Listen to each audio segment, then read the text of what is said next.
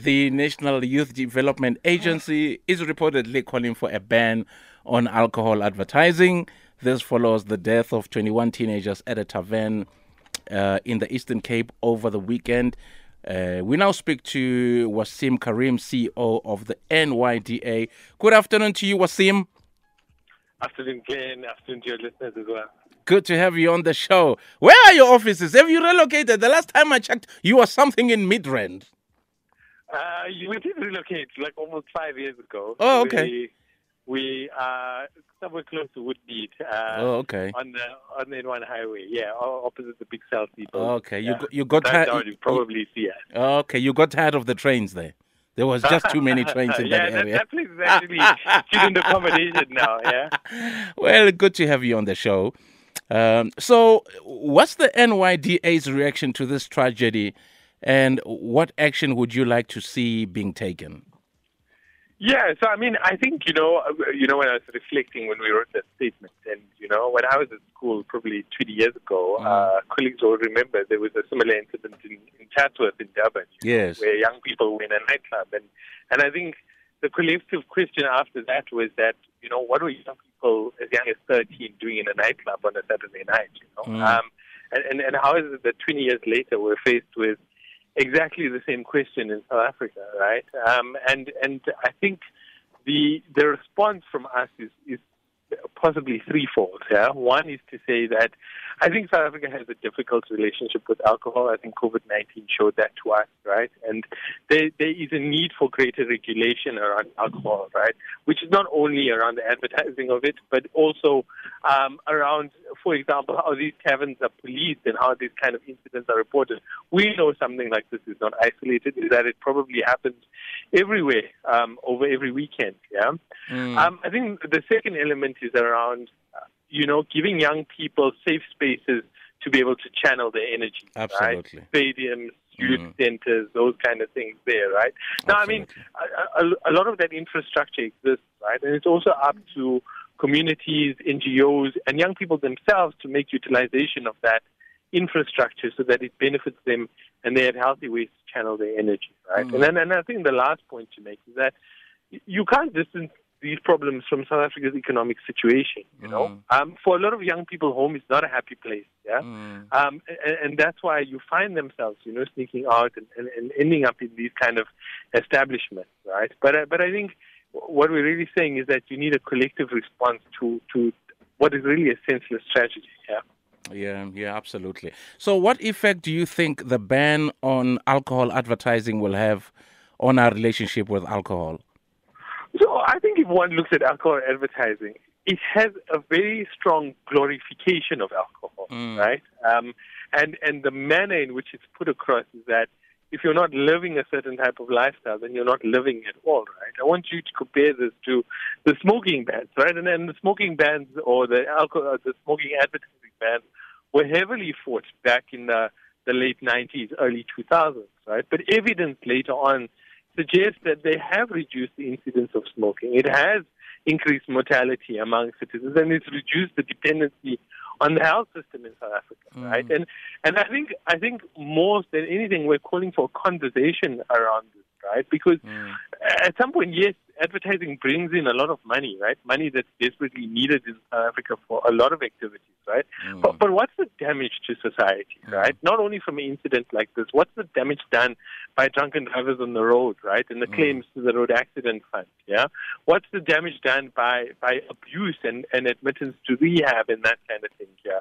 To the, the immunity systems of people, you know? So I think, I think we need to look at it beyond just the revenues that that kind of brings into the fiscus and, and look at it more broadly um, as a societal a societal view on alcohol. Yeah.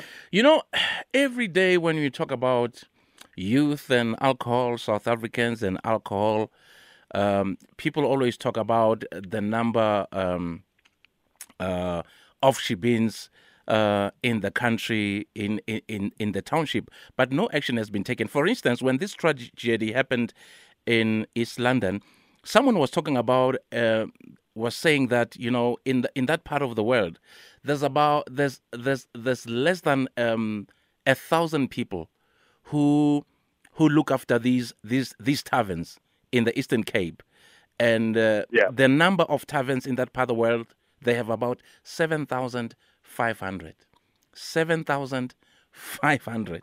How ridiculous is that number?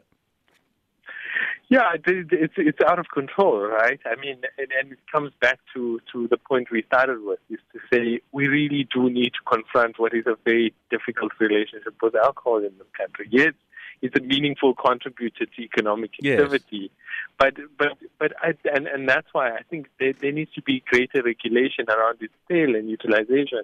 But but equally, you know, we we point to those taverns as individual establishments, right? But we also know there's a big business lobby behind alcohol, right? There's only two or three big uh, alcohol manufacturers in South Africa, right? And I think, I mean, their silence on this incident is deafening, right? I mean, they were there in COVID 19 criticizing the bans and, and all of those sort of things, right? And I, I think every company in South Africa has a social responsibility, uh, uh, but alcohol companies more than others, you know. Um, and we'll be meeting with them to understand what are their socially responsible programs that they're going to be implementing to reduce not alcohol utilization but abuse in South Africa. Yeah, because I mean it's a shame on us that that we st- uh, are able to deliver alcohol to every single community, but we're still not able to deliver textbooks. You know, um, Mm, and I mm. think I think we we seriously need to look at uh, I think a very valid point that you raised. Yeah.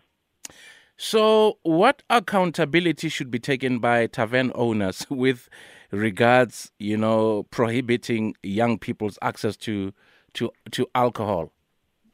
Uh, I mean, it's completely their responsibility. I assume that when you take on a liquor license, you're taking on a responsibility that you'll administer that legal liquor license in Mhm. a responsible way, right? I mean, how how do you accept as a small business owner, as a tavern owner, that you're not checking identification of young people, that you're Mm. actively promoting young people to come and utilize, you know, uh, these the, your establishment and things like that. There, I mean, these people should be criminally charged, right? I think that there's a case to be made that whoever this tavern owner is, that they are indirectly responsible for the death of these young people, you know. And only when the heavy hand of the law deals with these kind of incidents, yeah, I mean, people need to see the implications of their actions, you know. Mm. Um, and, and there needs to be justice for these young people who've sadly passed away.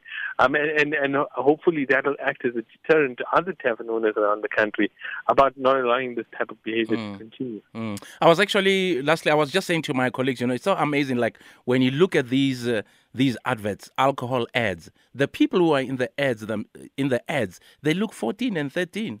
So a lot of kids actually identify with the people in those ads. Yes.